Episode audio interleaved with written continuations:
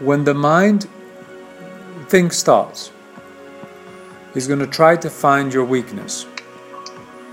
And that weakness can be anything. It can be it can be whatever your your attachment to your family member. And uh, in this case, in this specific case, you're attached to your dad, and you want to help him, and you're going to try to do everything for him.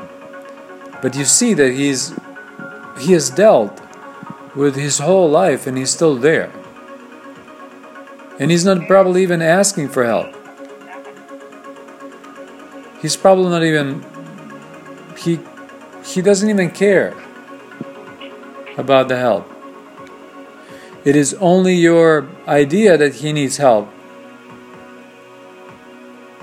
that is preventing you from fully realizing your living your life. So you have imposed your idea of saving yourself to saving your dad. You want to save yourself, so you're trying to save your dad, which is fine.